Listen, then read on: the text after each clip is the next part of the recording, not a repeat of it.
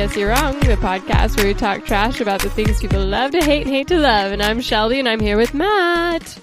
And it's my birthday. yeah. Not really, but it's almost my birthday. So this is my birthday episode. How exciting. I know. Who who knew we'd come to to celebrate your second podcasting birthday extravaganza, whatever we call this thing. It's very exciting. I know.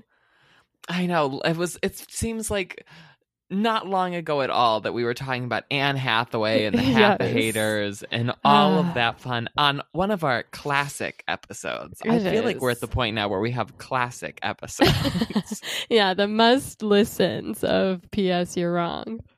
you know That's what top of is like s- slightly frustrating though? Hmm. which I feel like I've talked about this before on the podcast, is like I can see our analytics of the numbers of episodes that get Mm, downloaded and stuff. mhm. And I feel like people to a person are like, hmm, le- let me investigate this podcast. Oh, let me go back and listen to our first episode on uh, the second weird friggin' Jurassic Park reboot movie, which I can't even remember the name of. Uh, the Fallen uh, Kingdom. Fallen Kingdom, yes. Yeah. And it's like, was that episode good? Probably not. I'm afraid to go back and listen to it because it was our first Should one. we just like, delete it? Yeah. Yeah, yes. Like, just let's just start with the Anne Hathaway one now, shall we? No, yeah. but um, ah, well, I'm excited to to talk about Leo, Leonardo I DiCaprio, who. I've picked this year. Were you like surprised when I picked him? Were you? I Did you have any kind of of thought on who I would pick? I figured it would be some broy dude, you know, on the high art end. So this kind of fit the mold, I guess. But I mean, That feels I like know an you. insult. No, no, no, no, no, no. I would never on your birthday. Oh, um, no. But I mean, I, i've known you're a fan of Leo. I feel like that's come up a few. I don't know if we've ever covered a Leo movie though. we have not. Yeah, because we didn't do um Once Upon a Time in Hollywood this year. So Yeah. this is and a moment last movie for before you. this was The Revenant, which I mean, Oh, it's like weird to think that it's been that long. no, he did. Was it? Well, wait. Now my time frame is all messed up. Was Wolf of Wall Street before Revenant? Yes. Oh, That was like a couple years before that. But still, like okay. Well yes, then, It's been yeah, a while. Yeah. I, there's Um, no way I was covering the Revenant. You know, just- we'll get into that. But I'm excited that you have someone you can channel your, you know, um, heroism into and really get behind as a human being and uh, artist and uh, uh, philanthropist and philanderer. I mean, you know, whatever. okay, so he dates a lot of models, whatever. yeah. No, it was tough picking someone because, you know, Anne Hathaway presented herself as just like such an obvious choice for my last one. I had seen most of her movies. I'm such a big fan, like, makes sense. This one, I found it difficult because some of the actors and actresses who I w- am a huge fan of Mhm. either are older and so they have lots of stuff that I've never seen, or they make a lot of movies, or they're in a, lot of smaller stuff. So I was just like, like I thought about picking Natalie Portman, I thought about picking Amy Adams, but both of those people, like, j- there was just too many things that I would have to go back and dig into. And then one day I was like looking at Leo's filmography and I realized that I had seen like the last 10 movies that he had made and I was like this just feels like kismet. It's like perfect and I've seen Yeah. his older movies and so it just like worked. I had less holes that needed filling, I guess. Yeah. So are you not like a Leo stan then? Were you surprised that you'd seen, like, you haven't gone out of your way to see Leo movies? It's more that it's just sort of happenstance. Yeah, yeah. I mean, I've I like Leonardo DiCaprio. I would say in general I am a fan of his, but I am not necessarily like die hard Leo fan like Mhm. oh I have to go see everything he's in. But then Mm. like we were saying how he's only had two movies since The Wolf of Wall Street, which was in 2013. It's like he doesn't make that many movies. Yeah. And I feel like the movies that he does make tend to be like bigger, prestigey kind of things that I go Yeah. see. So it just Mhm. like made sense. Yeah. Well, he is a character. I mean, I was thinking about this because, um, yeah, like looking through his filmography, I realized I had seen quite a few things. But I feel like I missed the whole like Leo mania phase um, because I didn't watch Titanic. Like I was too young when it first came out, and then isn't it is it rated R or was it rated R at some yes, point? Yes, I'm pretty sure it's rated R because she's topless Yeah. in one of the scenes. so- Yes, yes, yes. Draw me like one of your French girls. So I didn't Yes. even see Titanic until I was in maybe high school, probably college, if we're being honest. And so, like, all of that, like, heartthrobby stuff, never saw. And, like, it was only in, like, 2010 that I was like, okay, here's the Leonardo movie I saw. And then it just filled in from there. So it'll be interesting to talk about him and his, uh, his uh, persona and what I knew about him before I maybe even watched all of his movies. Yeah, now that I'm looking at this, I think the first Leonardo DiCaprio movie I saw in theaters was Inception in 2010. Oh, Which yeah. feel so like just so everything before then I went, you know, I saw at a later point. Yeah. That sounds which right. wild. Yeah. Too Um bad you weren't there for the Blood Diamond opening night. I know Blood Diamond, just a, a a classic film. Honestly, like we'll get to Blood Diamond when we start going through the filmography. But you posted on our social media. This is a good segue. Follow us on social media. Yeah. yes, you're wrong. But you posted on Instagram, like in preparation for this episode. Hey, like we're covering Leo. What are your favorite movies that he's in? Mhm. And I have just watched Blood Diamond for this podcast and was like, oh my gosh, what is this movie? This accent is crazy. And then multiple people said that Blood Diamond was their like favorite Leo movie, which is wild to me given the options that are available to you. I don't know. I mean, we'll get to it. I think you're the yeah. You don't you don't have a soft spot for like actiony, you know, 90s thrillers like that. So I think you lean more into the oh, let's watch J. Edgar or How dare you. Revolutionary Road. Yeah. Uh, one of those movies I have? hate, but one of them I do really like. So, yeah, I can't wait to see that. Mm. but yeah, follow us on social media for uh, you know, other questions Mhm, and fun mhm. content, Photoshop deals. Also, Yes. um you can leave us a review yes. on Apple Podcasts. No one left us a review for this episode, so we don't have one to Oh. read. But if you write them, we will read them. So Yeah. chop chop people. And it's Matt's birthday today, technically, in a very real sense. So you have to. yes. Mm-hmm. Uh, we're re- recording this before my birthday. It will also come out before my birthday because I have a weird Thanksgiving week birthday that just screws up all plans revolving around it Uh. because people have to spend time with their family during that week instead of spending time with me. Mhm. The audacity. I know. It's hard to be Matt. I feel like though, I mean, I picked, you know, this prestige actor, but I I sort as I was going through this, and I was shocked the number of times that like Will Smith or Will Smith movies like sort of came up circling Leonardo DiCaprio. Yes. Uh, who we picked or who you picked for your birthday episode last year, like Mhm. they several of Will Smith's Oscar runs have sort of been like thwarted or involved uh Leo. So despite the fact that I don't think they've ever been in a movie together, which feels yeah, I mean, they came looking up around the same at time. Leonardo's filmography, it is distinctively white. So I don't know if he's ever had Blood Diamond, You know, yeah, there's one, and that's a that's an interesting uh, Django Unchained. Discuss race. You're right. You're right. Will Smith could have been in So Django that's two. made it better. Uh, okay, there has to be another one in here. I don't know. It's pretty pretty white. I mean, his last mean- like three movies at least were purely. Uh, purely what's his white face from people. Lost is in Romeo and Juliet. Oh, you're right. So just all the way back there, What's threw his in name? someone, and um, his boy's name is Walt. Yes, I kept name thinking Walt, but what's his? Well, what is his name on Lost? Um, Um, um, he like is in a car crash or something at one point. He's not in the whole season though, or the whole series. He like He's in the first dies, two maybe? seasons. You don't remember? Okay. No. Oh my gosh. Okay. Okay. Not to get too distracted, but he um, he he sets them up. He trades in um, Kate, uh, Jack.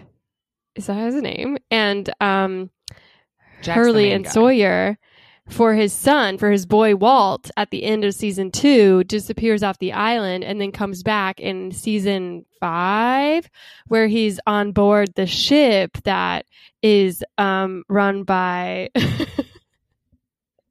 um, the mean Oh, by dad. Penny's dad. By Yeah. Penny's dad. Yes. and he's like the spy who's trying to atone for it, and um, you know, But how does he die? That's my. I can't remember. I knew that I he left and then he on came back. I think he dies on the on the boat's boat explosion. I think Oh, really?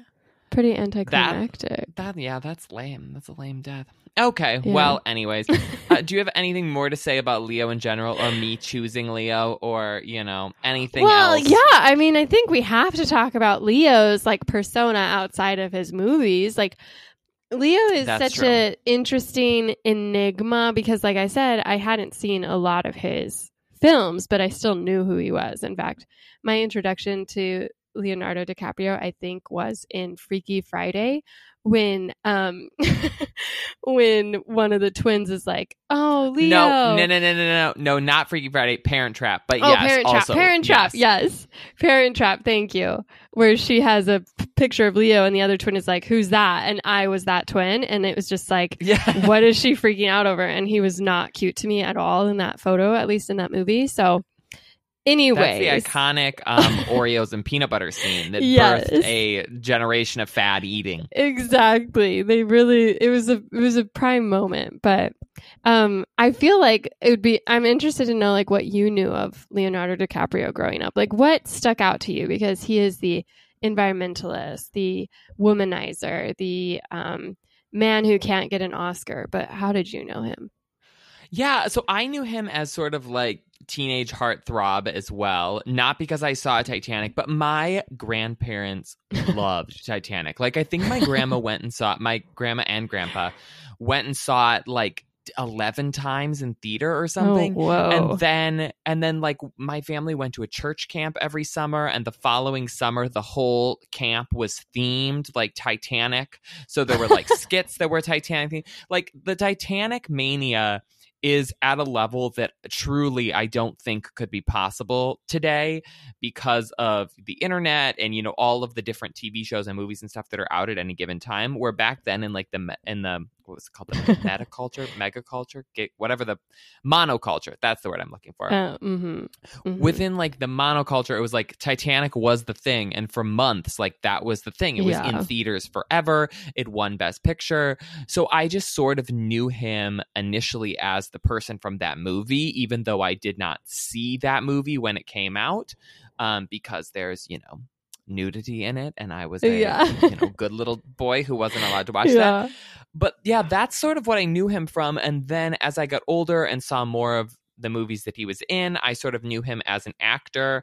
Um, and thought it was interesting this kind of like bridge from, you know, like teenage heartthrob to serious actor because I don't think we get that transition very often. It feels Mm. like a lot of times people who are these like attractive 18 year olds don't really go on to become movie stars. Either they like become, they get less attractive and people lose interest, and you realize that, oh, they're not actually like that talented. We just like them because they were hot. Mhm. So I don't know. It's weird, but so that's kind of what I knew about him. And then the Yeah. environmentalist stuff and the him like as a playboy and the Oscar stuff. I all I came to all of that like much later. Yeah. The Playboy stuff is mm, just amazing to me. Like, he is, there's this chart that I think happened on Reddit that someone made of all his girlfriends. And he has yet to date in his entire life any woman over the age of 25. Like, currently his girlfriend is 21. And for those wondering, Leo currently is 45 years old. And what also makes this super icky, side note, is that he knew this girl's parents like since Who- she was 11. So so they haven't been like close friends. Like it wasn't like she called him Uncle Leo or something, but it's still very weird.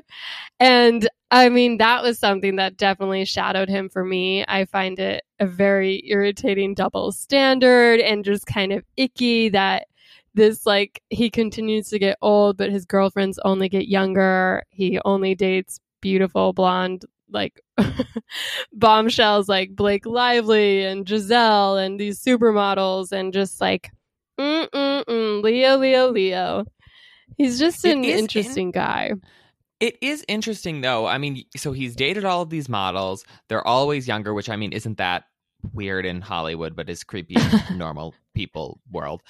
But they're in most cases they're they're they're like models and not actor actresses mm-hmm. and they're not mm-hmm. usually that famous and i feel like he also is a fairly private person so even though he's been like dating all of these people it's not like in the headlines right. as much as other actors who have dated a lot fewer people just because the people that they've dated are more famous. It's like a weird kind of situation where he's known for it, but also like if you were to ask somebody like, "Hey, can you list off the models that Leonardo DiCaprio has dated?" Like I I mean, I think they'd be hard pressed to name two.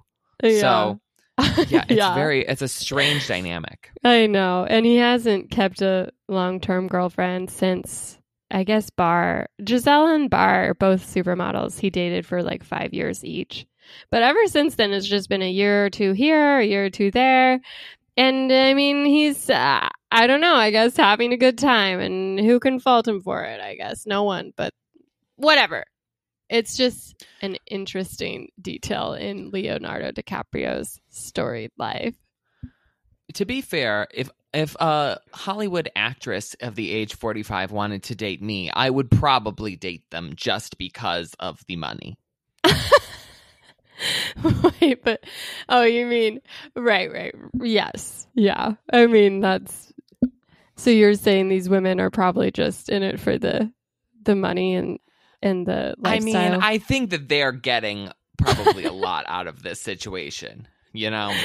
Yeah, it's just an yeah, you would just it hope that creepy. at some point he could maybe mature enough to want uh, a, a woman, you know, for more than just the blonde bombshell looks that uh, interest him for a year, maybe two, and then move on to the next well, younger it's interesting because on one hand you have yes this leo's a playboy and he was in some yeah. kind of accident at one point where like a model broke a bottle over his head and then she oh. went to at a party and she went to jail for two years like oh, wow. uh, i've known people who have said that they've seen him at restaurants and stuff and he has to like keep getting up from the table and leaving and it's like maybe does he have like a drug addiction or something you know like yeah. there's a lot uh, surrounding him on this playboy front but then at the same time he's like leonardo dicaprio uber environmental environmentalist. He yeah. uh, started this film studio that basically only makes like environmental docu- uh, documentaries. Yeah. If you go to his Instagram, which is truly a wild place, it is just full of like environmental posts. There's really nothing about his movies or him. Mm-hmm. It's just mm-hmm. like lots of weird graphics relating to like global warming. Yeah. yeah. So it's strange that he is like so focused and mature, I guess, mature quotation marks on that front, and that he like has stopped making as many movies because he's putting so much effort into this environmental cause. Yeah. But then at the same time, he has these weird like dating, you know, twenty year olds. Yeah. Well, it's also funny because he's like, yeah, you know, he's raising awareness for the environment. That's great. But he's also a jet setting, like jet owning, yacht owning, party playboy guy who's not exactly thrifty in his carbon footprint. But I mean, I remember one interview, he was like, Yeah, look, everyone loves money. I love money. But we live in the United States, it's capitalism. But then he was like, But like it, the individual isn't enough to change the environment like you need real real real change which is very true and so yeah you know, he puts his money Well, where his like- mouth is and uh, is trying to raise awareness and is having a good time doing it. So, Well, it's like Al Gore, like famously Yeah. uh, opposed to and or you know like activists for environmental causes was like, yeah, um, I'm not really going to focus on my own environmental use. I'm going to Yeah. buy like carbon bonds or whatever those are, where it's like you donate Yeah. money and then that like offsets your carbon footprint. It's like, is that how we're supposed to be doing this? Like everybody just give money to somebody and then use whatever products you want. yeah. But I mean, he has been uh, he has been prolific in his career, and I think another thing that has sort of haunted him until The Revenant was this idea that he hasn't won an Oscar, and he was nominated, I think, four times. Um, and it really once in the 2010s when he started doing these like these hit after hit after hit, people were like, "Where is Leo's Oscar?" Um, and so he finally got it with The Revenant, and he pretends he doesn't care about it, but he seemed pretty pleased on that stage. Yeah, the Oscar hunt is like always weird to me because with I mean with like Glenn Close, you know, this year where Mm-hmm. I think what this was like her 7th or 8th time nominated and and not not having won that makes a lot of sense like okay clearly this woman is great she's been nominated a ton of times like she doesn't have an oscar she should have one and if something comes along that she's really great in like we you should give it to her over somebody newer just because they don't have something yeah. but with Leo, it's like, yes, okay, so he won on his fifth try or his fifth nomination, but it's like one of those was when he was a child. Uh, you know, one of them was for Blood Diamond. Ugh. I mean, the only the Yeah. only one that I feel like I feel like he lost for The Wolf of Wall Street, and people were upset that he lost for The Wolf of Wall Street, and so that's where the narrative started. Because it's weird to me, otherwise, that he would have it. It's not like he, I don't know. I felt like it. He wasn't. He was overdue, but he wasn't like that overdue. Yeah. Yeah. Yeah. It's just I mean, weird in comparison to some people who like show up out of nowhere and win it on their first try, or like Mahershala Ali, who has been nominated twice and has two Oscars at this point. Yeah. And it's like, well, yes, you're good, but I don't know. It's it's all all of the Oscar Well, that's who wins and who doesn't yeah, is a that's the question. the is, fun of the is, game. Uh, is Leonardo DiCaprio that good an actor? I guess you know. Let's uh, let's dive into his filmography and figure it out. Uh, my thesis statement is yes, he is that good of an actor. okay. Yeah.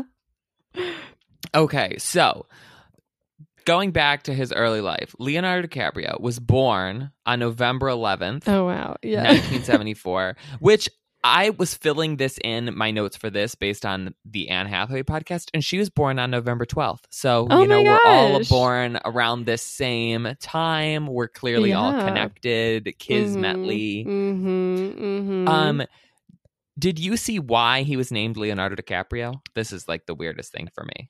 no. He was so.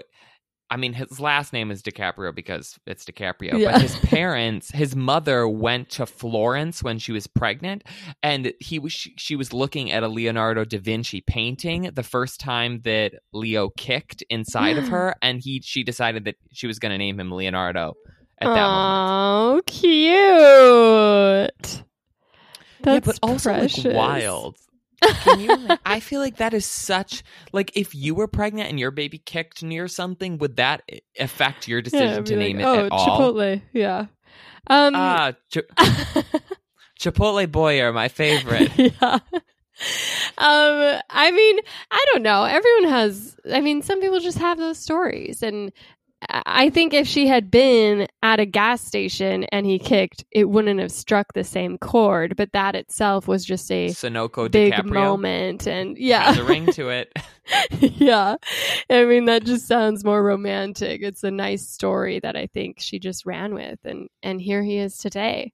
So, as a child, he started doing commercials, some of which I watched online. There is a truly ridiculous one for Kraft fat free cheese singles that he's in. oh where him and his mother in this commercial are talking about how the fat free Kraft singles are for daddy and how they need to save them for daddy and it's like oh this was at a time where that did not mean the same thing that it means now Like, I, as a teenage boy, would not be talking about Yeah. anybody as daddy. Uh, I can't wait to see that one. That sounds really good. There's also one for um bubble yum bubble gum and Oh. in the youtube video that i was watching it was like a series of these ads and the first one is this kid with like a giant galapagos turtle on his lap and he's like this turtle is big the bubbles i can blow with bubble yum are big but bubble yum bubbles are soft and turtles aren't that's why you should buy bubble yum it was like who is writing this and then Leo was in one where it was him and these giant set of speakers, and he's like, "These speakers are loud. So is it when you pop your gum. But when you pop your gum, it's tasty, and speakers aren't." It's like, okay, You just got to get those kids to say bubble yum to their parents so that they'll go and buy it. That's it. That's all it took. well. It, it was working, I guess. Although. Kraft Fat Free Singles, I feel like have been renamed or rebranded Yeah. or something. Thrown out. Yeah. Yes. So he started as uh as a commercial actor and he had trouble getting an agent and one agent suggested that he change his name to Lenny Williams to be to fit in with American culture better. Which I also feel like That's a gross name. That just sounds like yuck. that sounds like someone who would eat Kraft fat free singles. uh smart choice on his part, I think, to keep Yeah. his name the same. So in 1990, he's on like a couple episodes of this soap opera called Santa Barbara, which I'd never heard of. I think it's been canceled. And then apparently, I did not realize this that in the early 90s, it was a trend to turn a hit TV show into a network television sitcom starring different people, which is now a trend again today. And I thought that we had Mhm. just recently came up with it, but apparently we tried this in the 90s and it didn't work. Yeah. And so there was a Steve Martin movie called Parenthood, which I've never Yes. seen. Have you seen that? Yeah. Oh, you have. Mm-hmm. Is it funny? Um, it's like it's like a Steve Martin movie, like an early Steve Martin. It looks only kind of watched cheaper by it- the dozen from like yeah, it's a lot more. poster. It tries to be a lot more mature, from what I remember. Like it's sort of grown up themes. Like I think one of the children is like a strung out alcoholic who's not there for his kid or something. But I watched it because I love the most recent television series Parenthood, which came out around 2014 probably. And that's also based on this movie? Yeah. Yeah. it's been through a few iterations. What? I thought for sure that there was no connection between Well. I, was think like, oh, it's oh, the same, but now But I'm now. I'm sure I'm wrong, and it's just going to be embarrassing. And I got the two. There's probably Well, another but you Parenthood went movie. back and watched it, so I know, but now I'm doubting it. But I think that's right. Anyways, go on. So, so there was a Parenthood movie that they turned into a TV show that Leo starred in. Yes, it was only on for one season and it was canceled. And that in and of itself is fairly boring. But when I was Yeah. researching this, it said that there was also a Ferris Bueller TV show, which Oh. I was shocked to hear because Ferris Bueller's Day Off is like my favorite movie or one of my favorite movies of all time. So the fact that there was a TV show based on this movie, I was so surprised to see. And so I went and Googled this TV show, and guess who is in it playing Ferris Bueller's sister? Who? Like a one of the most famous sitcom actresses ever. Uh, you Jennifer any Aniston? guesses? Like I don't know. Yes, yes. yes, I nailed Jennifer it. Aniston was in a Ferris Bueller TV show. Like, how crazy is that? Also canceled That after one crazy. season, but yeah, yeah, well, she who tries. knew? Jennifer Aniston before Friends, she was Ferris Bueller's sister. Uh, um, that's cool. So then, wait. So how is that connected to Leo? Or it's just It's not connected to? Leo, Oh, okay. other than Yeah. it's another TV movie spin-off that I discovered in my research of this. I see. I see. Okay. Cool. Cool. Cool. Cool. Okay, so fast forwarding, 1991, the year we were born, Leo's in Oh, his yes. first movie Critters 3, which is like a straight to VHS, not even DVD at that time, horror film. Uh, I'm assuming the sequel to Critters and Critters 2, but I did not watch either of these. Have you ever seen any of the Critters movies? No, why didn't you watch it? You know, there was limited time, and Leo himself said it was possible one of possibly one of the worst films of all time. So Okay. felt like he he he did not want me to watch it. I'll yeah. yeah, no, I saw that interview. He just he hated this movie. He tries to forget it, but It's like how um Scarlett Johansson's first movie is Home Alone 3, which is just Mhm. like wild every time you watch that Oh, and Scarlett. Johansson's just popping up. ScarJo. She's another one you should have you could have picked. I know, except for I have not seen very many of Scarlett Johansson's Yeah, movies. She true. feels like she'd be more in your wheelhouse.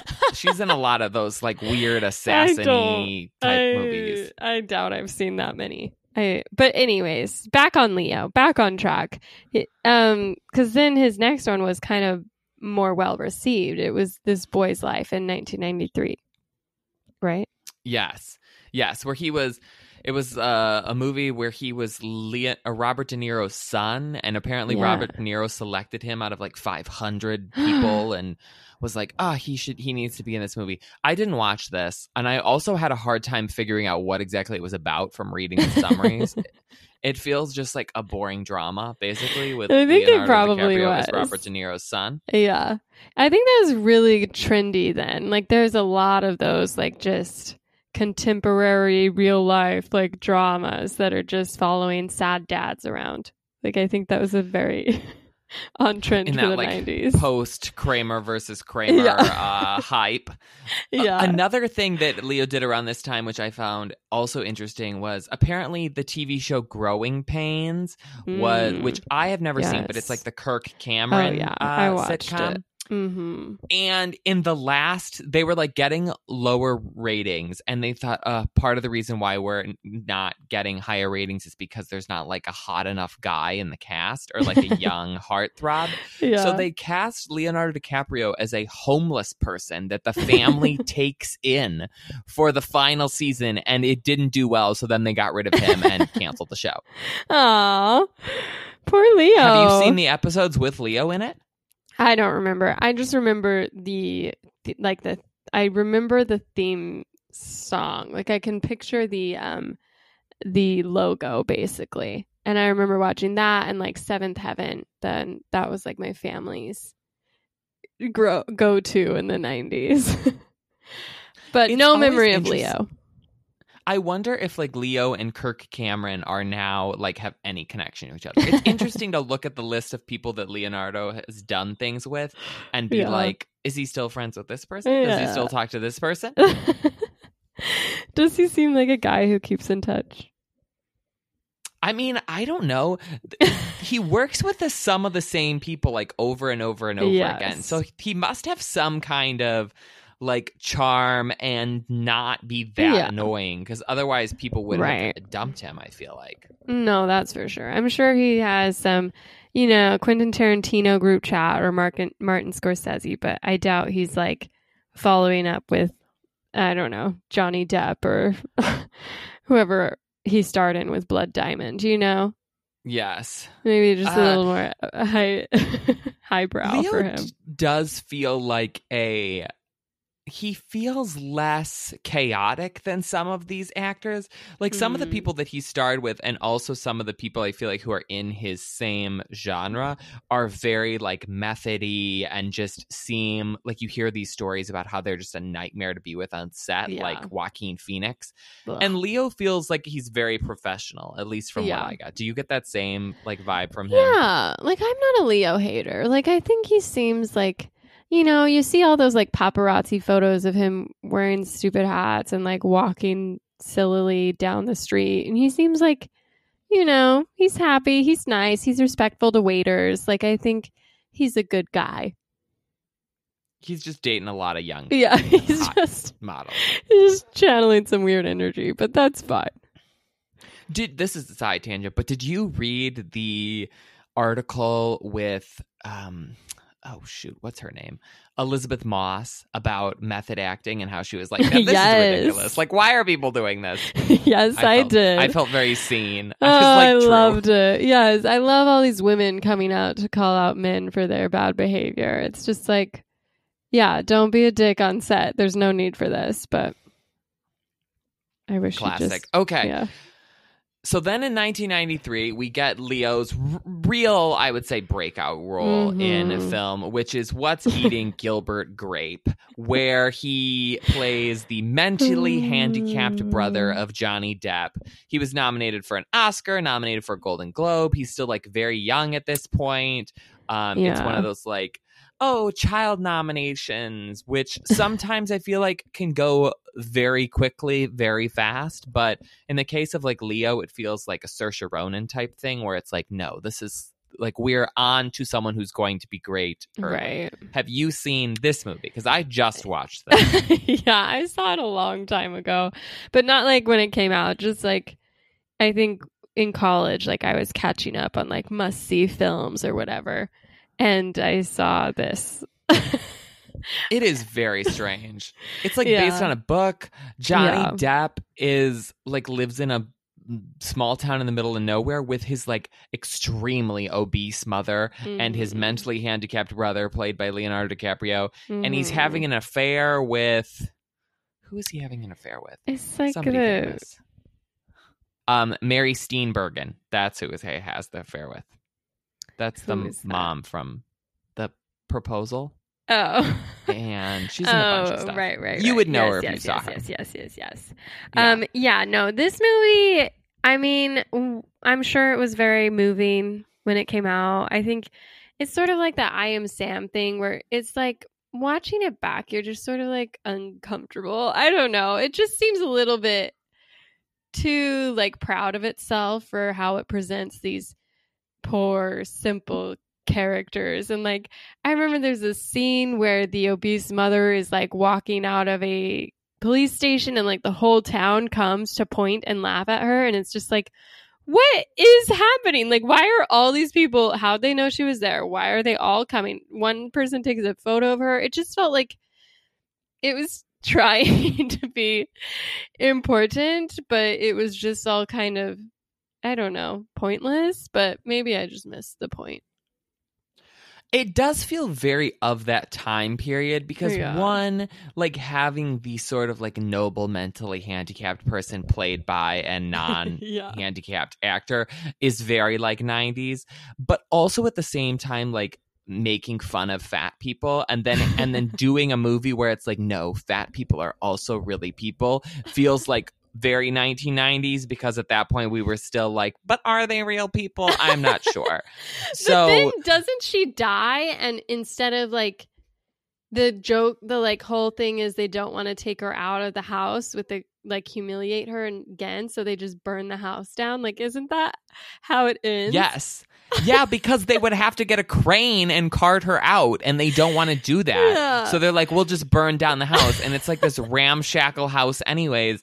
And then they go on the road with like this, uh, I don't know, like um, vagabond girl that Yeah. Johnny Depp is sort of in love with. And Yeah. the grandmother of this girl is like, sure, come along, bring Leonardo DiCaprio. I did honestly feel like Leo did a good job in this movie, though. I think his acting was good. He was the best part of it. Johnny Yeah. Depp was also giving a surprisingly normal performance. Yeah. Like, could have been anyone. and very pretty boy with his pretty hair Yes. before he became a drunk wife beater. But Alleged. alleged, alleged, Alleged. yeah. Alleged. So then 1995 rolls around and we get this movie, this Sam Raimi Western called The Quick and the Dead, which I did not, I had not really heard of and did not see. But then I read the plot synopsis of it and I was like, how have I never watched this movie? It sounds like Game of Thrones. Or um, Oh, like wow. meets Hunger Games in the West. It's like uh, some kind of tournament where it's all of these people in the town have to duel against each other like old timey western oh. duels, Oh. but you have to kill the other person. Oh, and wow. it's like Gene Hackman and Russell Crowe and Sharon Stone and Gary Sinise and Leonardo DiCaprio was in it, and they're all the like dueling each other. So Wow. honestly, Yeah. the fact that that I like this is top of my list of things to watch because it just sounded wild. It sounds pretty entertaining. Yeah. I mean, it has like 57% on Rotten Tomatoes, which isn't his worst movie ever. Yeah, no, that's ain't that the truth. Uh Sharon Stone apparently is called the lady and she's the main character. She's like a she's like a sassy uh old-timey western sharpshooter who's there to take on the boys. So you could also maybe like this, Shelby. Yes. Sign me up. I'll add it to the watch list. And then also in 1995 we have The Basketball Diaries, which I again did not watch, but Yeah. Leo plays a high school basketball star who becomes a drug addict.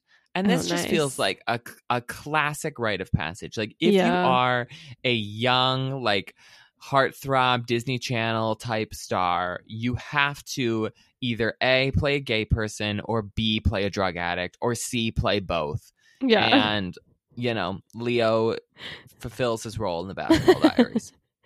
yeah. Wait. Now I just have a question. Has Leo ever played a gay character? Uh yes, in his next movie, also out in 1995, called Total Eclipse. Oh. wow. where- He got them both. I know, both in the same year. Yeah. And this this is wild to me. Okay, so River Phoenix apparently had this role and then died, and then they gave it to Oh. Leo. And it's a weird, like 19th century French poet love story where Leonardo DiCaprio Oh. falls in love with a cast member from Harry Potter. Would you like to guess which Harry Potter cast member Wait, I think I've Leo seen. is having a passionate gay romance with? Isn't it um Lupin? Yes. Yeah. Which, like, wild. Wild. Why would you cast that? Like, terrifying. I mean, he's a good actor. Like, what are you? You can't hate on someone because they're not conventionally attractive. I think I'm also spoiled on, what is it, Daniel Thewlis or whatever his name is, because did you watch Fargo at all? Mm, Fargo No. season three, he plays a a terrible human being who is also a bulimic, and he has the grossest teeth of anyone I have ever seen. Like it is, it is like a just terrifying set I'm of sure false it's a teeth. costume. Yeah. Well, yeah, I mean, yes, but also it was just like I'm. I was so disgusted through the whole season that I can't. Like now, I can't see him and and not just want to run. yeah. Well, no one liked that. That's his lowest rated, I think, at 25% on Rotten Tomatoes. Yeah, so he got both the gay uh, card and Yeah. the drug addict movie Yeah. slot. I mean, because if you think about it, like I think Jonathan Taylor Thomas played both a gay person and a drug addict. Uh, Timothy Chalamet was a drug addict last year. Lucas Hedges was a drug addict and a gay person in two separate movies last year. Like it's a thing. People yeah. are doing it. Well, it got him the ticket to star in Romeo and Juliet in 1996. This is just such a good movie. I yeah, love people love it. Baz Luhrmann's Romeo and Juliet. The music, Claire Danes and him are like the perfect Romeo and Juliet couple. It's just it. the Yeah. colors. yeah. It's a classic. Yeah, it's pretty extra, but that's classic for uh, Baz production. So, Did you did you see this like in high school or like for a uh I saw it in college 'Cause I feel like that's a staple. Shakespeare. Yeah. I we Mhm. watched it for a Shakespeare course in my freshman year of college. And I really didn't I didn't enjoy it, but I think I was kind of a snob, you know. I was like this isn't a true production of Romeo and Juliet. But I think like I just yeah, I think I just missed the boat on it. Like I I recognize now that it's like I understand why people love it. I've just never been into Romeo and Juliet in general and then I just I didn't watch it at the right time, I think. Yeah, I also watched it in college, and there were those people in my class Yeah. who were like, I feel like Yeah. that wasn't as good because we every week we had we covered a different Shakespeare play, and then on Wednesday we would watch. We had like a a movie lab where we'd Oh, have to watch a movie version of it. And some of them were so incredibly dull. Like we watched this black and white three hour long version of Julius Caesar, and it was just Yeah. like somebody shoot me. Like this is so incredibly snoozy. And then we got to this Romeo and Juliet remake, and I was obsessed with it. Right. And other people in my class were like, "Mm, "No, like they didn't have swords; they had guns. What was that in the book that had swords?" It's like, shut up. yeah. Uh, no, but it, it was like, and I like Claire Danes. So I was very into Claire Danes' performance in that. Um, Leo, yeah, I mean, he's just such a little boy in it. Like he's so young in it, but he does, he does well. Like I haven't seen it in a long time. So I was listening to a podcast, and they were saying that the first Leo movie where Leo is not a boy is The Revenant. And Yes. looking through these movies, I honestly think that's true.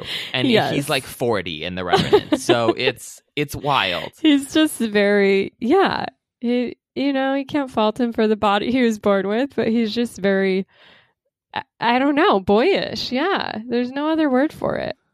Like even when he's trying not to be, he is. Yeah. So again, another classic staple move is to play somebody who you know has to go to a mental hospital. And in 1996, he plays Meryl Streep's son in a movie Oh. called Marvin's Room that I did not watch. It looked yeah. dramatic and slightly dull. Yeah. I mean, 84% on Rotten Tomatoes, though. That's high up for him. It is, it is, but you know, I don't know. Couldn't Yeah. bring oh, un, unlimited time. I had to skip some Yeah, of these, yeah. and that No, was one that I elected to to can. Yeah. And then in 97, we get, of course, his gargantuan hit, Titanic, which really l- set off what co- is called Leomania, made him an international, like, star, the it boy. Like, it was a big deal. Yes, it comes out in December 1997, and it's like the biggest movie forever. I like Kate Winslet and Leonardo DiCaprio will forever be like tied to that movie. And I was reading an interview where Leo was like, you know, uh, like I I was more famous then than I will ever be. I will never be anywhere close to as famous as that, and I Yeah. don't want to be, and I'm not trying to be. And it was like a period that I sort of can't even remember because it was just so insane. Yeah. He said, I think I read that same thing. And he said he ended up taking a break for a while because of it. But like looking at his filmography, it's like he hits, like there's a couple two year gaps, I guess. But which one is he talking about when he's like, oh, I had to take a break? Like I just, because right after Titanic, he makes my personal favorite, The Man in the Iron Mask, um, where he plays, uh, I, I don't even remember this exactly, but I mm. remember watching this with my family when it came out. Yeah, it's like the Three Musketeers movie that he's in, oh, and oh yes, and it got like terrible reviews, Yes. but but just based on the fact that Leonardo DiCaprio was in it, a- and it was the movie that came out directly after the Titanic, it made like three hundred thousand dollars, which was like Yeah. insane given the amount of like negative press that it got. And also supposedly he was supposed to be the same age as the other actors who are in the movie. And really? all of the other people are like 40. yeah. No, he looks like a baby in this. I mean, he plays this very whiny prince or king, sorry, and um, also the man in the iron mask plot twist. But I don't. I just remember being very, even as a kid, being like, "This is very bad," but we all loved it still. Yeah, I I don't understand it. Um I did not watch it. But the thing is so this actually that filmed prior to the Titanic coming Right. out. So I was I was looking this up because I was trying to figure out like what does Leo do after the Titanic comes? And he has like a small role in a Woody Allen like ensemble Ugh. movie that is also in 98 called Celebrity. But I think both that and The Man in the Iron Mask were shot prior to the Titanic being released. So the first movie that Leonardo DiCaprio in all of his post Titanic glory elects to make is this movie, this Danny Boyle movie called The Beach, which is basically just about an American backpacker traveling around Asia Yeah. and it got terrible reviews and I didn't watch it and I've heard never heard of this movie before. So it's wild that like straight off Titanic he was like, "Ah, you know Yeah. a movie I want to be in? The Beach."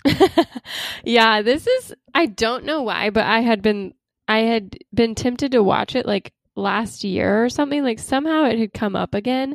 Like maybe they're remaking it or something, but I like started watching trailers and stuff and reading synopses and it just I don't know what drew him to it. Like it's not exactly compelling. Like it's just a beach drama basically and kids and things go awry and lots of making out on the hot hot sand and it's just hmm choices were made you know It is interesting though because this is the this is the point in his career now where it's like sort of an inflection point where now he is Mhm. so famous like he can do anything that he wants. He's in the Titanic, which is sort of like an unconventional blockbuster, I think. Like people thought it was going to be big but didn't realize that it was going to be as big as it was. And you know, it's like it's not based on any other properties or anything, so it was a total like kind of shot in the dark. mm-hmm. But then at this point, he gets he starts to be approached about more mainstream roles. Apparently, they asked him to be Anakin Skywalker in oh, what a world in the Attack of the Clones, which event, eventually went to Hayden Christensen. They asked him to be Peter Parker in the Spider-Man movie, which eventually went to Tobey Maguire. And they Mhm. also had cast him to be in American Psycho, but he had to drop out of Mhm. that due to scheduling conflicts. I think with The Beach. So it's like uh, maybe you should have picked American Psycho. yeah his american psycho makes zero sense like i could maybe picture him as spider-man i guess or um anakin but american psycho is just like he looks like a 12 year old you know like he just can't escape that he has to just own that so He look. I think he. I mean, he could play an American Psycho because he basically does in Wolf of Wall Street. But that is like twenty years later. Yeah. I don't think in two thousand and one he can play American Yeah. Psycho. no it is thanks. interesting though because some there was an article about him that was saying that he has never been in like a Superman movie, a franchise film, anything based on like outside IP aside from a book right which is wild given how successful and how famous he was. And you know that he has to be approached about things all the time that are like spin offs or remakes or whatever. And he's never done that. He's always just been in. well, he's a serious things. auteur. You know, he's he took some time, he recharged, he refocused, and he knew he wanted to do the arch films, the the the highbrow cinema. You know what Martin Scorsese would call cinema. but even still, like if you think like think about other big name actors, I mean, even I mean like Jared Leto, like uh you know Joaquin Phoenix, these people who you would think would be shying away from those roles have taken you know more mainstream things. Yeah. I guess maybe like Daniel Day Lewis. I don't know. I don't think he's ever been in anything Yeah. that's like mainstream. But like George Clooney was Batman. Like True, everybody and their mother was in Yeah. all of the Ocean's movies. You know, like he's never Yeah. been in anything even like sequely. Yeah. I mean, I, yes, I feel like for me, and this might be a hot take, but Yeah. Leonardo DiCaprio just always feels a little one note to me. Like, I just, I don't know. Like, especially, I don't know. You know, I recognize that some of his bigger films I just don't like personally. So maybe that's coloring it. But like, take his next film, which he does in 2002, Catch Me If You Can. I think it's overrated. I just have to say that. I love this movie. Uh it's Steven Spielberg and it's like a it's like a con man movie where he's yeah. like flying around the country. He pretends to be a pilot. He pretends to be a doctor. This is one of Amy Adams' first big like screen roles is in this movie. Yeah. Tom Hanks is like a detective who's chasing him around. Like honestly, I mean, Tom Hanks is is also a prime candidate for one of these Yeah. birthday episodes. Except for he just has so He many movies, and I, there's lots of the This early ones that I haven't like- seen. But similar to Tom Hanks, okay? Maybe that's more like it. Like, yes, they're talented, but I always, I'm, I always see Leonardo DiCaprio in his role. You know, it's like hard to separate him, and it just seems like he's figured out enough tools in his toolbox that nothing surprises me necessarily, but but I guess I I should pay more respect to his later films that he's recently done. But this like era, I guess, of Leonardo DiCaprio didn't really impress me exactly. Well, I feel like there's a lot of uh, a lot of these uh like leading man, leading lady actors and actresses are a little tricky in that way that Yeah. because they're so famous as themselves, it's really hard to see any character that they're playing as a character other than them. You know, like if you said, okay, can you list off the names of any of these characters that Leo plays? It's like, well, you're not really watching it for that. You're, I mean, it's like, it's Leo. Yeah. It's not these other people. And I think if you talk about, um, you know, Scarlett Johansson or um, Brad Pitt or George Clooney or Matt Damon or any of those people. It's all they all have a similar ish vibe. Yeah. So like even when they're in weird things, you can sort of still always tell that it's I don't know, but like know. Anne Hathaway in Ocean's Eight versus Anne Hathaway in Colossal, or or well, that's Rachel because gets Anne married. Hathaway frigging loves a weird accent, loves a weird transformation. Like she's taking swings left and right, and Yeah. sometimes they play, play well, and sometimes they are just like, "What are you doing?" Like, yeah, yeah. and to be fair. Leo has done that a couple of times, which Yeah. we'll get to later on in here. Uh, cough, cough, blood diamond. That's. That- yeah, I've got to admit, this is really the era where I tuned out of, uh, where I just never like the next few movies I just never watched. Okay, so 2002, Gangs of New York, which is Yeah. Leo's first collaboration with Martin Scorsese. Yes, They apparently get along swimmingly, and he is in, each I think, five more of his movies. Mhm. Which, I mean, to be fair, like, yeah, if you know that someone can do a good job and you know that they're easy to work with and you're a friend with them, like, why not keep casting Right. them with? But so, but Gangs of New York is one of my least favorite movies Oh, ever. It really? is so like dark and grisly, and it's about all of these like poor people living in the New York slums back like in the 1800s.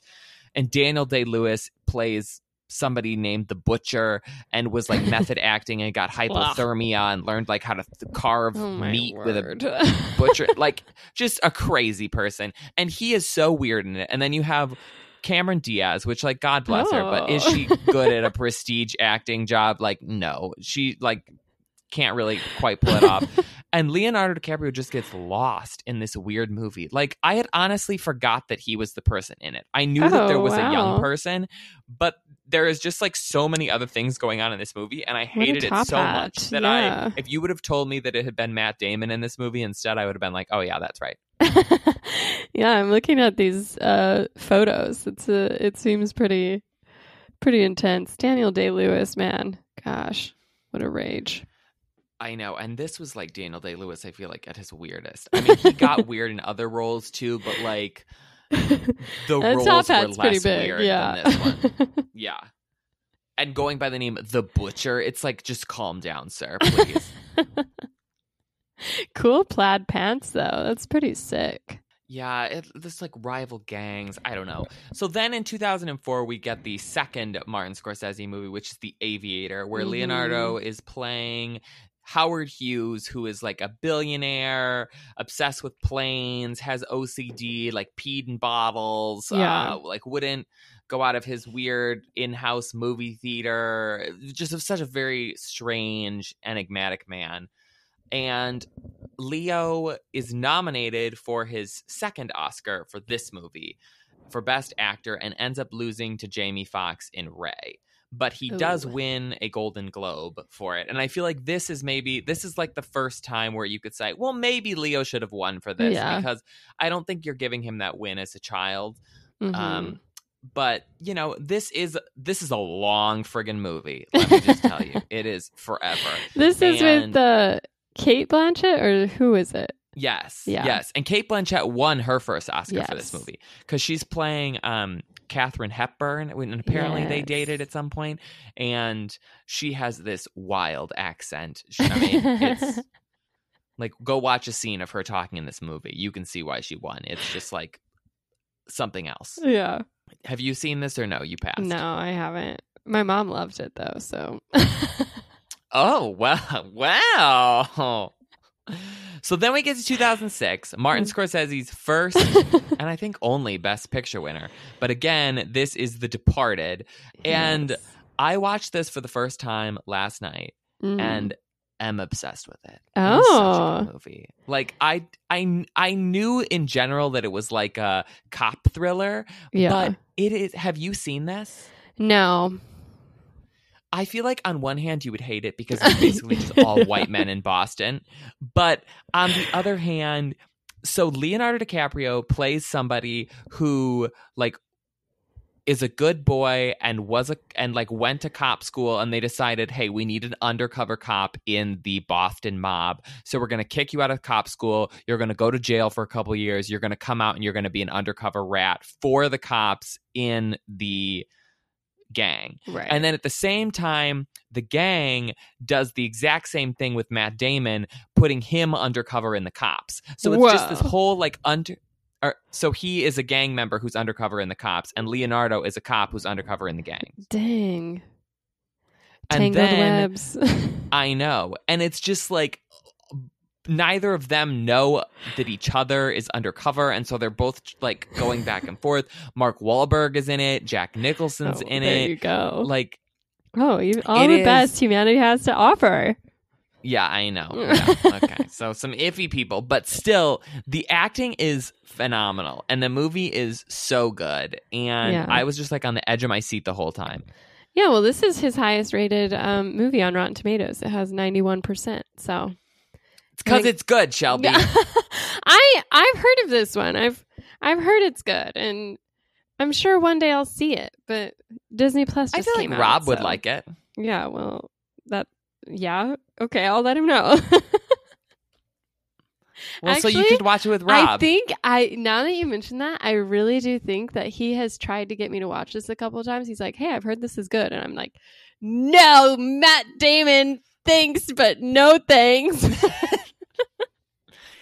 there is there is I think Vera Farmiga is the one woman. I'm trying to even think if there's another woman in this movie Does other she than her. die? She doesn't.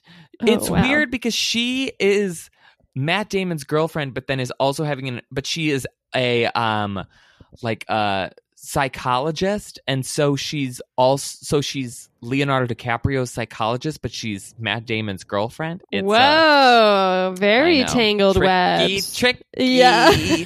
I'm telling you, it's good. But even more tangled webs is the fact that so The Departed comes out the same year as Blood Diamond. yes. And this, and so we'll get into the, all of the Oscar shenanigans that entailed there and how Leonardo ended up getting an Oscar for Blood Diamond instead. But have you seen Blood Diamond? yeah. Yes. okay. I what are your thoughts? Well, I've been waiting. I I remember liking it. Like, first of all, it really does just scratch that, like, you know, sort of like it's about this guy. I mean, I have complicated feelings about it because on one hand, I find it's um, interesting. It puts a light on something very unique and it's actiony and thrillery and cool. But then you have the whole white saviory part of it and it's very like annoying to watch that play out and it's just like because you have um Matt I mean sorry Leo Leonardo DiCaprio plays uh Danny Archer and he is a South African who is pretty troubled racist however you want to describe him but it's all taking place around this um like the diamond industry in the 90s in Africa and just how these tribes are fighting over this land. What I don't know how to explain it. It's just a messy situation. Yeah, so the um okay, let's see. What is the easiest way to So Djimon Hounsou is a Mhm. man is a black man who like a local like lives in a village. And Yeah. he finds this he's separated from his family, forced Yeah. to work in like one of these mining camps, and finds this huge friggin' diamond. Mhm. But then, as he finds it, the like other side of the military, the like rebels or whoever, attack this mining camp. So he has to like bury the diamond, gets captured, like goes away. Mhm. But at some point, him and Leo are in prison together, and Leo is a like diamond uh trafficker. Mm, yeah, yeah. And so he tells Leo about this diamond. And so then they go on this like long trip to find the diamond. Leo is a bad guy and is planning on like just getting to the diamond and then killing him and screwing him over. But along the Mm. way, he sort of realizes that Djimon Hounsou is a good person. And then in the end, Leo like lets him have the diamond. It's, I don't know, it's a whole thing. But the main thing is that Leonardo DiCaprio is doing a South African accent that is horrific. Like I have never heard a worse accent. But I don't think that's true. I was like Googling it and people were into it. People thought he was doing pretty well. Like, I think it's a pretty divisive accent. Like, people either think, wow, this is very good, or wow, this is very bad. It was like Emma Watson in the Little Women trailer level, No. where you can tell the entire time that he is an American person, and every seventh word there is a weird thing that's supposedly a South African accent. But I mean, have you watched a lot of South African accented movies? I mean, like, how does this compare to like Matt Damon doing his um I haven't seen that. I'm sure that's also bad, but I've seen people who are South African and heard them talk, and it does not sound like this. It's So- a little forced. It's he was trying Technically, really he's hard. from Rhodesia, which I guess is like used to be Zimbabwe. So I was like, well, maybe they have a different accent, and I should give them the benefit of the doubt. But still, no. So, Yeah, anyways, no. this is the intriguing part. I feel like about this Oh. whole situation because you know I love the Oscars. yeah. So award season comes. Leo is in The Departed. He's arguably the lead of The Departed, but Matt Damon is also kind of a lead, and it's such a big movie that there's a Mhm. lot of different people in it. Mhm. In Blood Diamond, he is very clearly the only lead. I mean, I guess Mhm. maybe Djimon Hounsou too, but like No, Leo's no, the no. lead of the yeah. movie. So so when it comes to like awards, the Golden Globe nominations come out and he is nominated for best actor in a drama in both The Departed and Blood Diamond. So he is Mm. like nominated twice in the same category. Loses to Forest Whitaker on both accounts. But the Oscars have a separate rule that you're not allowed to be nominated twice in the same category. You can be nominated in two separate categories, but you can't be nominated in the same category twice. Right. So the people from The Departed are like, okay, how are we going to get around this? Well, let's pretend that Leo is now a supporting actor for The Departed, so we can try to get him in on supporting for The Departed and lead for Blood Diamond. But the way that o- Oscar voting works is that you can actually vote for somebody in either category. So if a voter doesn't realize what they're trying to run the person as, you can end up voting for them in the wrong category. And so then they don't, uh, and so then there's like issues that come about. And so I think what happened is that everybody knew that he was running in for lead and Blood Diamond, but people did not realize that he was running in lead slash supporting or what the situation was for The Departed. And also, The Departed, you have um, Mark Wahlberg and Jack Nicholson being nominated in supporting at the Golden Globes. Then you have Leo being nominated in lead and Jack Mhm. Nicholson in supporting at the BAFTAs. It's just like a whole hot mess. And when it came down to voting, the Academy couldn't figure out what Leo was, and so he was only nominated for Blood Diamond instead of The Departed. Even though I think The Departed is one of his best film roles ever, and significantly better than Blood Diamond. I'd believe that. Uh, that's too bad. and he's and he's doing a Boston accent in The Departed, which actually does sound like a Boston accent. So benefits. yeah, more believable there. Um, yeah, no, that's unfortunate. I think, yeah, I think Blood Diamond is one of those movies people thought, wow, this is so important. Like, look at us shedding a light on the diamond, the Blood Diamond problem in the industry and this thing, and like, oh my gosh, cause. But in actuality, it's a pretty genre film, and um, yeah. He's not like that great in it. I wouldn't. I was surprised to find that he was actually nominated for this. Honestly, Yeah, I was too. I was shocked because the he's been nominated 11 times in the Golden Globes and only 5 times at Oscar. And so Mhm. I was surprised to realize that that Blood Diamond was one of the Yeah. Oscar nominees because there are plenty of other movies that I would think, oh, he would be nominated for that beforehand. And also, like Blood Diamond is a very beautiful movie to watch, and there's a Mhm. lot of technical stuff going in there. I think it was mostly shot on location. Like you can tell that the stunts and the explosions are real. Like it's not a CG movie. I think it was made too early for that. So it's like a very intense movie to watch. And I thought, oh, well, if Leo got nominated, this must have gotten a ton of Oscar nominations. But no, it didn't get very many outside of Leo and Djimon Hounsou getting nominated. So it's like, well, this doesn't make sense. Like they awarded the worst part of the movie in Leo when they could have nominated for 50 million other things. yeah.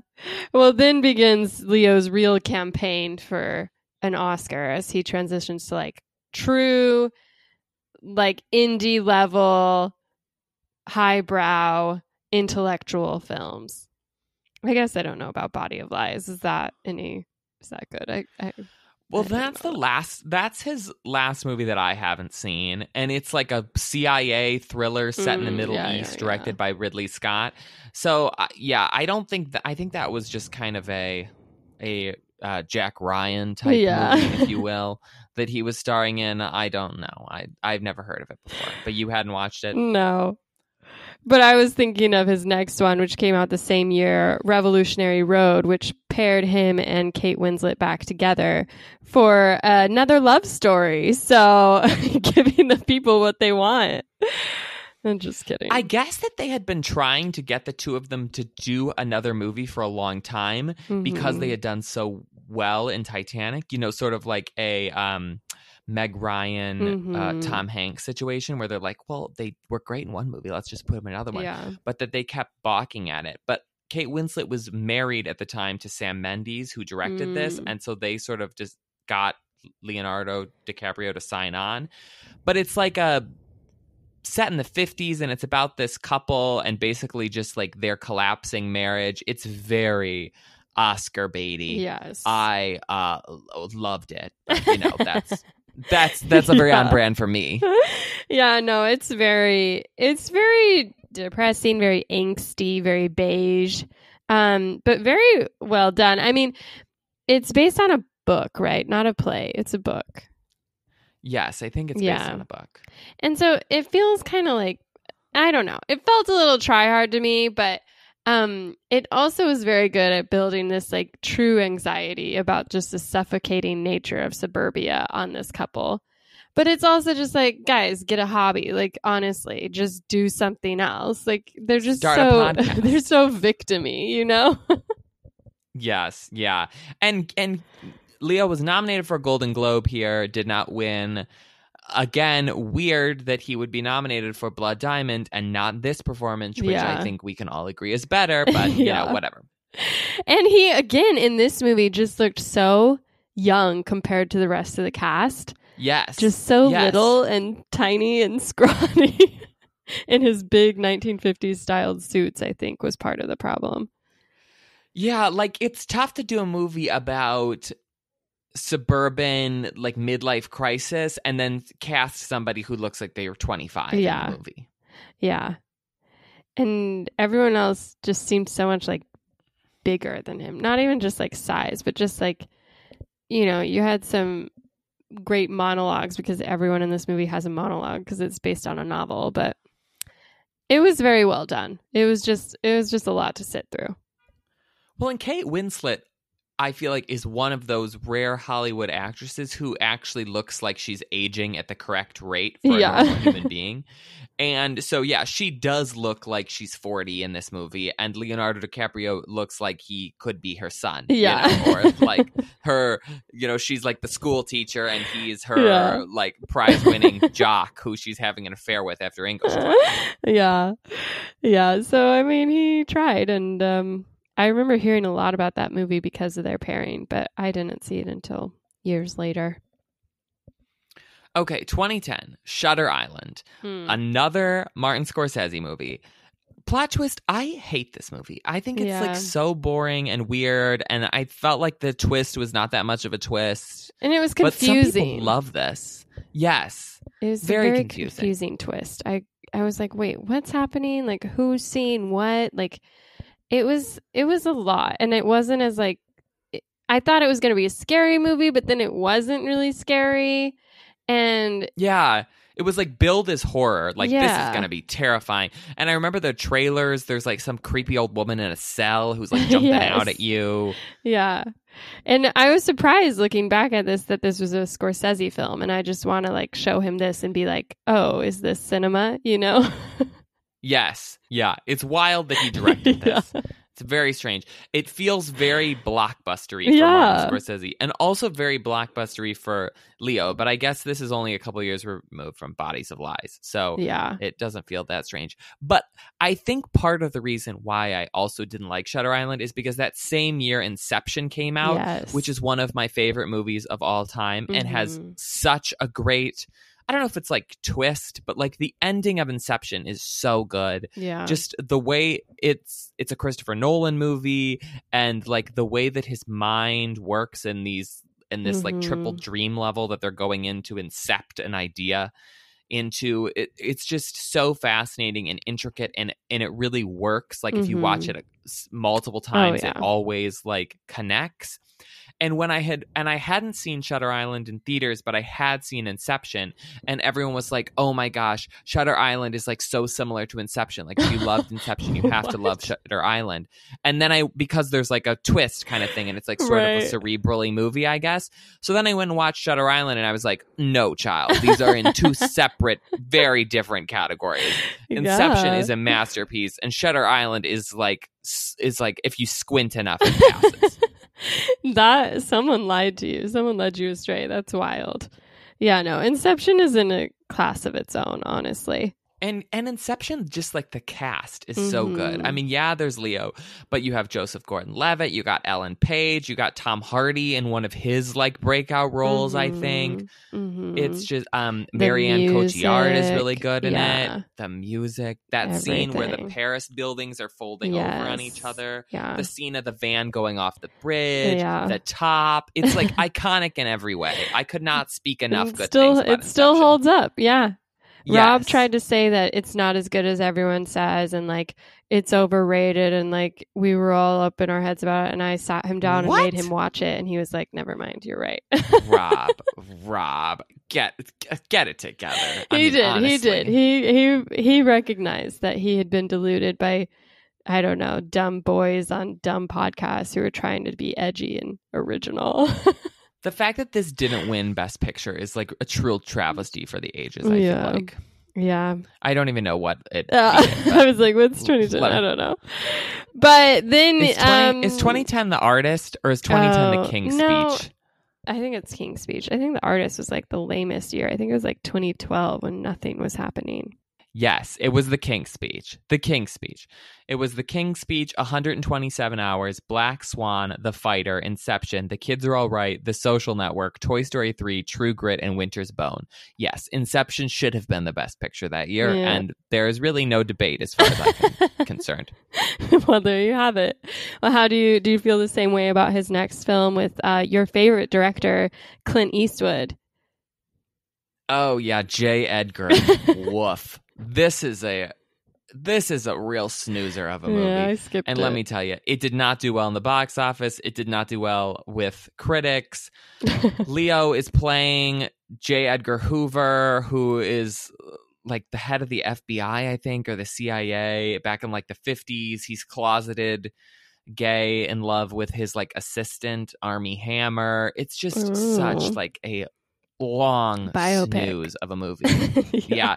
Leo is doing a weird accent. He's under like Mm. very heavy makeup for part of it because it's one of those movies that's, you know, set over a 70 year span. So he's wearing, you know, like jowly Yeah. prosthetics for the end of it. yeah. It's just, it's just bad. I don't, did you see this at all? Oh no, no, no! I made a very, uh, I made the choice not to see it, and I've been happy about it ever since.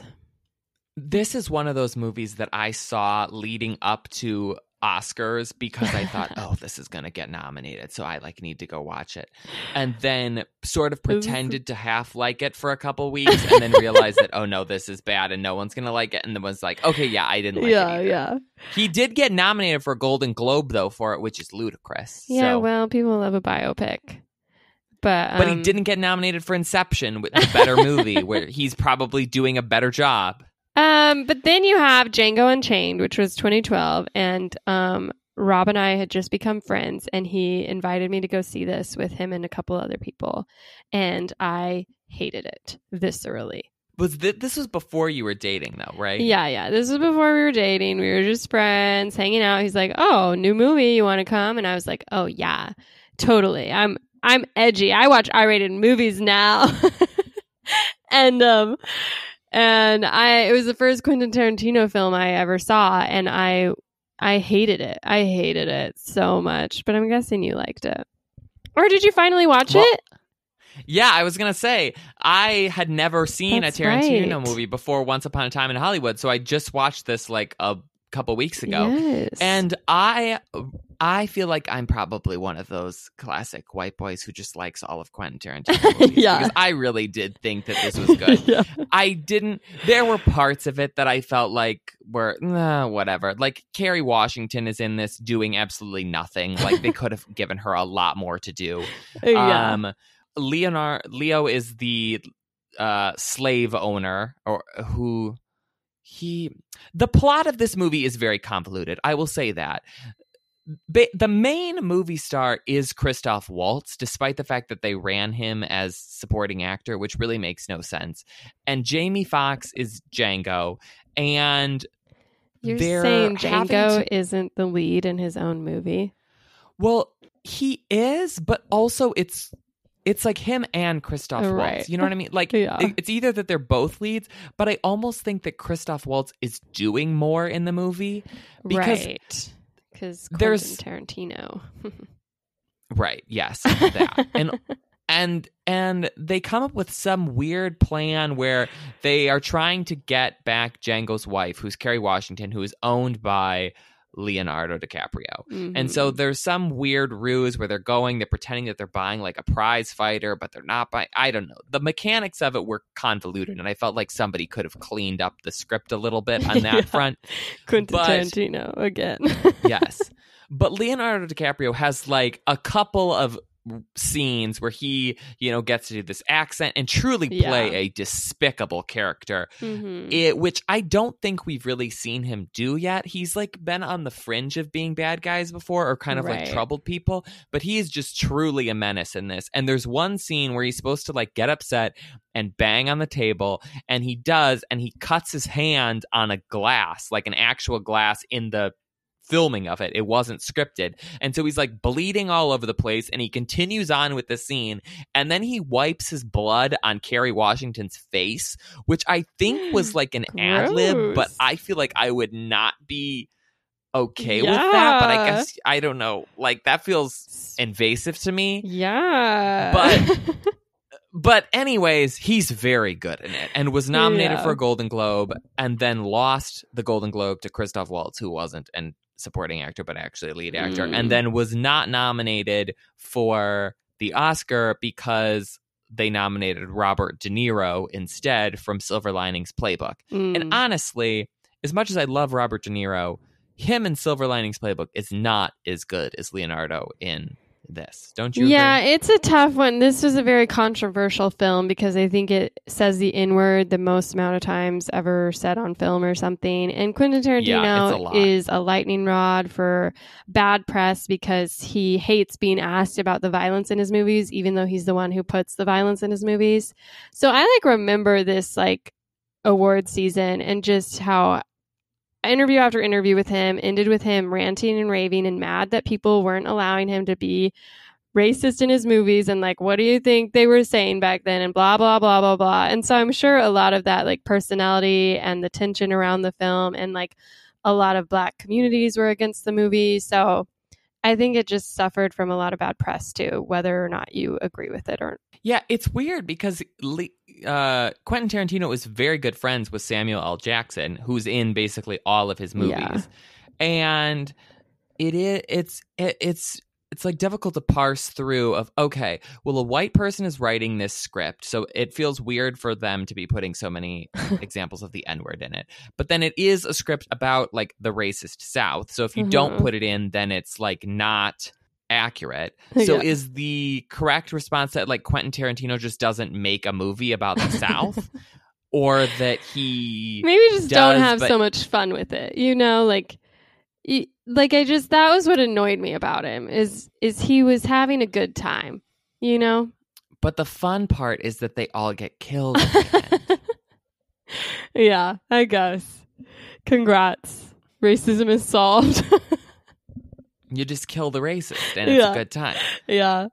Um but we should move on to talk about my favorite Leonardo DiCaprio movie. Uh The Great Gatsby in 2013, which is another Baz Luhrmann production and was truly hated in its time. But honestly, I had a blast at that theater. I love the Great Gatsby movie. I think Yeah. it's so good. I have read the book multiple times. I feel like the this movie is so true to the book and but also has all of this great music and all of this flair that is very Baz Luhrmann. I think the same people who don't like this are the people who didn't like Romeo and Juliet because it didn't stick closely enough to the play. But luckily you me. matured since then yeah. like Leo is such a good Gatsby. Like the moment Yeah. you watch this, you're like, no one else could ever be the Ga- Gatsby other than Leo. And Carey Yeah. Mulligan is so good as Yeah. Daisy, and Tobey Maguire for being bad in so many things is honestly a perfect Nick Carraway. Like Yeah, it always lurking in every corner works. and awkward moments. yes, And honestly, the color palette. yeah, I'll like go back and I'll like when I have a bad day, I'll just put on the scene of him giving her a house tour and like throwing shirts and and then suddenly yes. the the Lana Del Rey "Will You Still Love Me" song starts to play. it's just it's just self. I think he knew what he was doing and he had fun doing it, and I think that moment in all its silly frivolity is just it's just part of the fun of that of that story. So I'm all the in on Fergie it. song. Yeah, I don't. Has Baz Luhrmann made a new movie since then? I don't I know. feel like he hasn't. Or did Australia come out after that? Because I didn't see Oh that one. yes, Australia. I think that was after. but I was just I've just been waiting for more Baz Luhrmann movies because you know, no, Australia was 2008. So he has not Oh, had one since 2013. Apparently he has a TV show on Netflix called The Get Down, which I have never heard Oh. of. Yeah, yeah, yeah. Oh well, Yeah, one day. another yeah. I need another Baz Luhrmann movie. Like what is another good book that he could make into a movie? Like like I'm Emma. just trying to think. I mean, you know, I would watch it. I would watch him doing. Emma, and it's like they're and instead of the country line dancing, they're like doing, you know, yeah. other. Yeah, Just okay, the I'm crazier we can get, the better. That's where he thrives. fully in. Uh, but also, like Leo should have been nominated for at least a Golden Globe. No, let's like not best supporting for. Golden Globe, please. I think. Uh, I, I mean, think it's we're the Golden Globe. on why we like. I don't know what movie. else was Yeah. what else was nominated in this, but he was great. Okay. Yeah. So then we get to 2013 or well, we're still 2013. Same year as Great Gatsby is The Wolf of Wall Street, which I- think this is the movie where people felt like, okay, it's Leo is due. He's been in so many good things for so Mhm. long. This movie, it's another Martin Scorsese movie. Leo is clearly the lead. He's doing a lot of different things in here uh he's playing such a despicable person but he's it's also like a charismatic despicable person so it's really like pulling on leo's like star quality but also his ability Yeah. just to act and he looks a little more grown And- up. yeah but also still like very youthful Mhm. and he he wins best supporting actor in a comedy at the Golden Globes. So he wins that and Matthew McConaughey wins best actor in a drama for Dallas Buyers Club. And so it's like head to head of Hmm. will it be Leonardo DiCaprio or Matthew McConaughey. And this is in the middle of the McConaissance. So it like makes sense sort of like thematically if you think about it that Matthew McConaughey wins for this. But I was like, well, how many times was Matthew McConaughey nominated before this? And he had never been nominated. This is his only nomination is for Dallas Buyers Club. Yeah, Fool's Gold So it- was robbed, it- let me tell you that much. Yeah, I know. and uh, what is that? What's uh what's the one where he is lives at home and um Failure to launch. Failure to yeah, launch? Yes, Sahara. Lots another. of good ones. Mhm. Just so many classics. But I mean, Leo's going to win for The Revenant, his first Oscar. hmm In two years' time, which is fine, but he, I think him in Wolf of Wall Street is so much better than anything he's doing in The Revenant. And honestly, like Matthew McConaughey is good in Dallas Buyers Club, but also like if Matthew McConaughey is going to be a good actor, like shouldn't like we could probably wait and give him something else. That's else. not how the Oscars where- should work. You celebrate the role in the moment. You don't like make Well, notes yes. and points and divvy up when someone Exactly, deserves but it. also Wolf of Wall Street is better than Dallas Buyers Club. You know what I mean? oh Like, yeah, Hollywood just, just loves different- those. Um, you know, any sort of role where you have to put on prosthetics or starve yourself or play a true Yes. character. So he didn't stand a lose chance. weight, Yeah. pretend you have AIDS, and that's that's how you're gonna yeah. get the, the win. But so I think that really this is where I think it was this year that the. Leo mm-hmm. needs an Yeah. Oscar narrative came in because it wasn't coming in for what was the was the last thing that he was nominated for Blood Diamond I think so. prior to this? Yeah, yeah. So it's like it wasn't hap- it wasn't happening for Gilbert Grape because that was his first movie. Aviator's the second movie, which I think is good, but again, like you know, that's only his second, his first like adult nomination. Blood Diamond's bad, so like we don't need to give him to it for that. But now we're on the fourth nomination. It's Wolf of Wall Street. Like this is where he should have won his Oscar, Sorry. but instead he doesn't, and then we have to come back in 2015 with yeah. The Revenant, which this is a big deal. It was known for its like hellish um, set because um, uh, the director wanted to shoot only in natural light, on, no CGI, only in the like real how it would be then. And so it's the story, the survival story of Hugh Glass, who what was it, the 1800s? Just like this uncharted He's territory. like a trapper or yeah, something. he's left for dead, has to survive to reunite with his son, and it's the infamous bear rape of of the 2015 news cycle, where people just thought there was a little bit too much intimacy between the bear that tried to murder um, Leo's character, and uh, that's all I knew about it. I didn't see this until it came out on like HBO a couple years ago, so. Yeah, Leo had to learn how to shoot a musket. He had to learn some Native American languages. He got hypothermia. He Yeah. ate a piece of bison liver raw. He slept in an actual dead animal carcass, like rolling around in the dirt. It's just like it's grimy and it's a lot. He was in like freezing cold water. So, like, bravo for him. he and honestly, like looking at the best pick or the best actor lineup this year, it's Bryan Cranston for Trumbo, Matt Damon for The Martian, Michael Fassbender for Steve Jobs, and Eddie Redmayne for The Danish Girl, who just won the year before. Yeah. So it's like, okay, if we're gonna give it to him for any, like, who, like, fine, take the trophy, but also like. There are other better performances that he has had. I mean, it's a gorgeous film, and he does look very tired throughout the movie. So I don't know why people hate on this, um, like hate on his acting in this. They're like, oh, all he does is grunt. It's like, well, he does a good job of grunting. Like I feel cold, and I feel miserable, and I feel tired watching this movie. So good job. I think the thing for me though is like, is he actually acting? You know what I mean? Like, it's one thing to be acting cold in a river that it's normal temperature. It's another thing to be acting cold in a cold river. You know what I mean? Like Yeah. anyone can do that. like this is best it's like if. I got shot in the leg, I could act like I was shot in the leg. Like I, I would not be difficult for me to give. so a you prefer performance in that case. CGI heavy set piece films. That's what I'm hearing here. It shows that the yes, true acting. always CGI. Yeah. No, I just think like I, I don't I think that he has done more right. interesting, more difficult things in other films. Yeah. Like I think playing a mentally disabled person in What's Eating Gilbert Grape is Mhm. significantly harder than Rolling in the Dirt. Hmm, interesting. Okay, we'll take you on a camping trip, see how you perform compared to Leo. It'll be really interesting. Oh, I, I'm sure. I think I could probably pull off. Looks like he's in more misery because I don't want to be in the camping trip, and Leo likes to spend a lot of time in the environment, so he's probably Yeah. at home.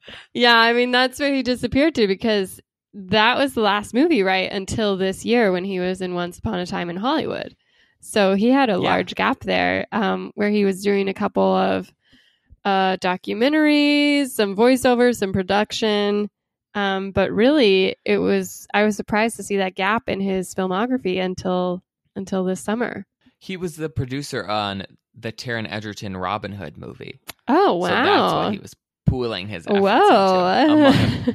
He was also Good in. He was also producer on like that weird Little Red Riding Hood movie, like that was Little like the Red erotic Riding Hood romance or movie. whatever with what? um with Amanda Seyfried. Do you remember this? No, His the stuff he's been a producer on is truly wild. he's a like let wild me pull guy. up this list of movies because it is bizarre. Yeah, Robin Hood, he was a producer for.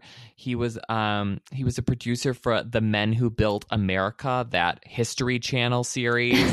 he was a producer for Live by Night, the Ben Affleck gangster movie. wow, that lots of good um, choices.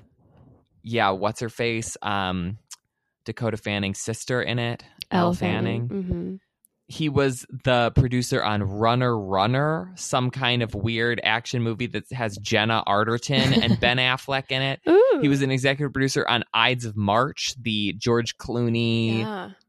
uh, like Time magazine yeah. one. He's a producer on The Orphan, that horror movie. These are going way back before 2015. You're just talking more generally about. Oh yeah, no, I'm just talking about in general. Yeah, like in general, he has been a producer on Yeah. a lot of bad made movies. some strange choices. But I mean, this is is this your favorite Leonardo DiCaprio film? This Once Upon a Time in Hollywood? Uh, I loved Once Upon a Time in Hollywood. I truly did, and I think that Leo is so good in this movie. Um, he's doing it's again. I mean, it's basically just like a two and a half hour showcase of him in a whole bunch of different scenarios and settings. Yeah. I don't know if I would say it's my. I mean, it's definitely not my favorite movie that he has been in Oh. because I liked Inception better than that.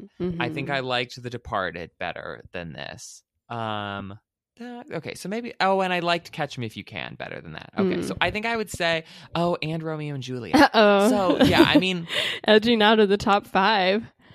I know, yeah, tell me about it. But but I think it is one of his best performances Yeah. because he just has to do so much, and the movie's so good. Yeah. Um, you saw this, but you didn't really like it, did you? No, I mean, I thought it was like 45 minutes too long. And I think it was self indulgent a little bit on everyone's part. But I definitely, like, in reviewing his filmography, like, I think he has only gotten better for me. So, yeah, I'd probably rank this as one of his better performances. And and like you were saying earlier about how you felt like he didn't really disappear into his Mhm. characters or it's always like Leo. And I think that's true, but then I'm looking at, you know, some of these movies like I think he's doing something different in the De- in Departed, he's doing something different in Django Unchained and in Wolf of Wall Street and in The Revenant. Well, that's right. But I think like Once Upon a Time in Hollywood, it's using all of his charisma, but then there is sort of like a whole nother angle on it of him being this like sad sack, like um, struggling actor who is like past his heyday. yeah. And I think that's something that we hadn't seen him really pulling off before. Yeah. Little taste of the future. Um okay, Just so kidding. he has four things in production. I don't know if you looked Oh, up no. these at all, like stuff Uh-uh. that he it's coming. But three of them are Martin Scorsese projects. Oh, my word. So I'm like one of them is Killers of the Flower Moon, which was that book that came out, I don't know, like Huh. 2 years ago that was a big deal. I think it was sort of like a mystery something or another. He's also supposedly starring as Teddy Roosevelt in a Teddy Roosevelt biographical drama that Scorsese is doing. Okay. but the most interesting Scorsese project to me, which maybe is a TV series, I couldn't really exactly tell. I was trying to figure this out. Is The Devil in the White City. Did you read that book? Mm-mm.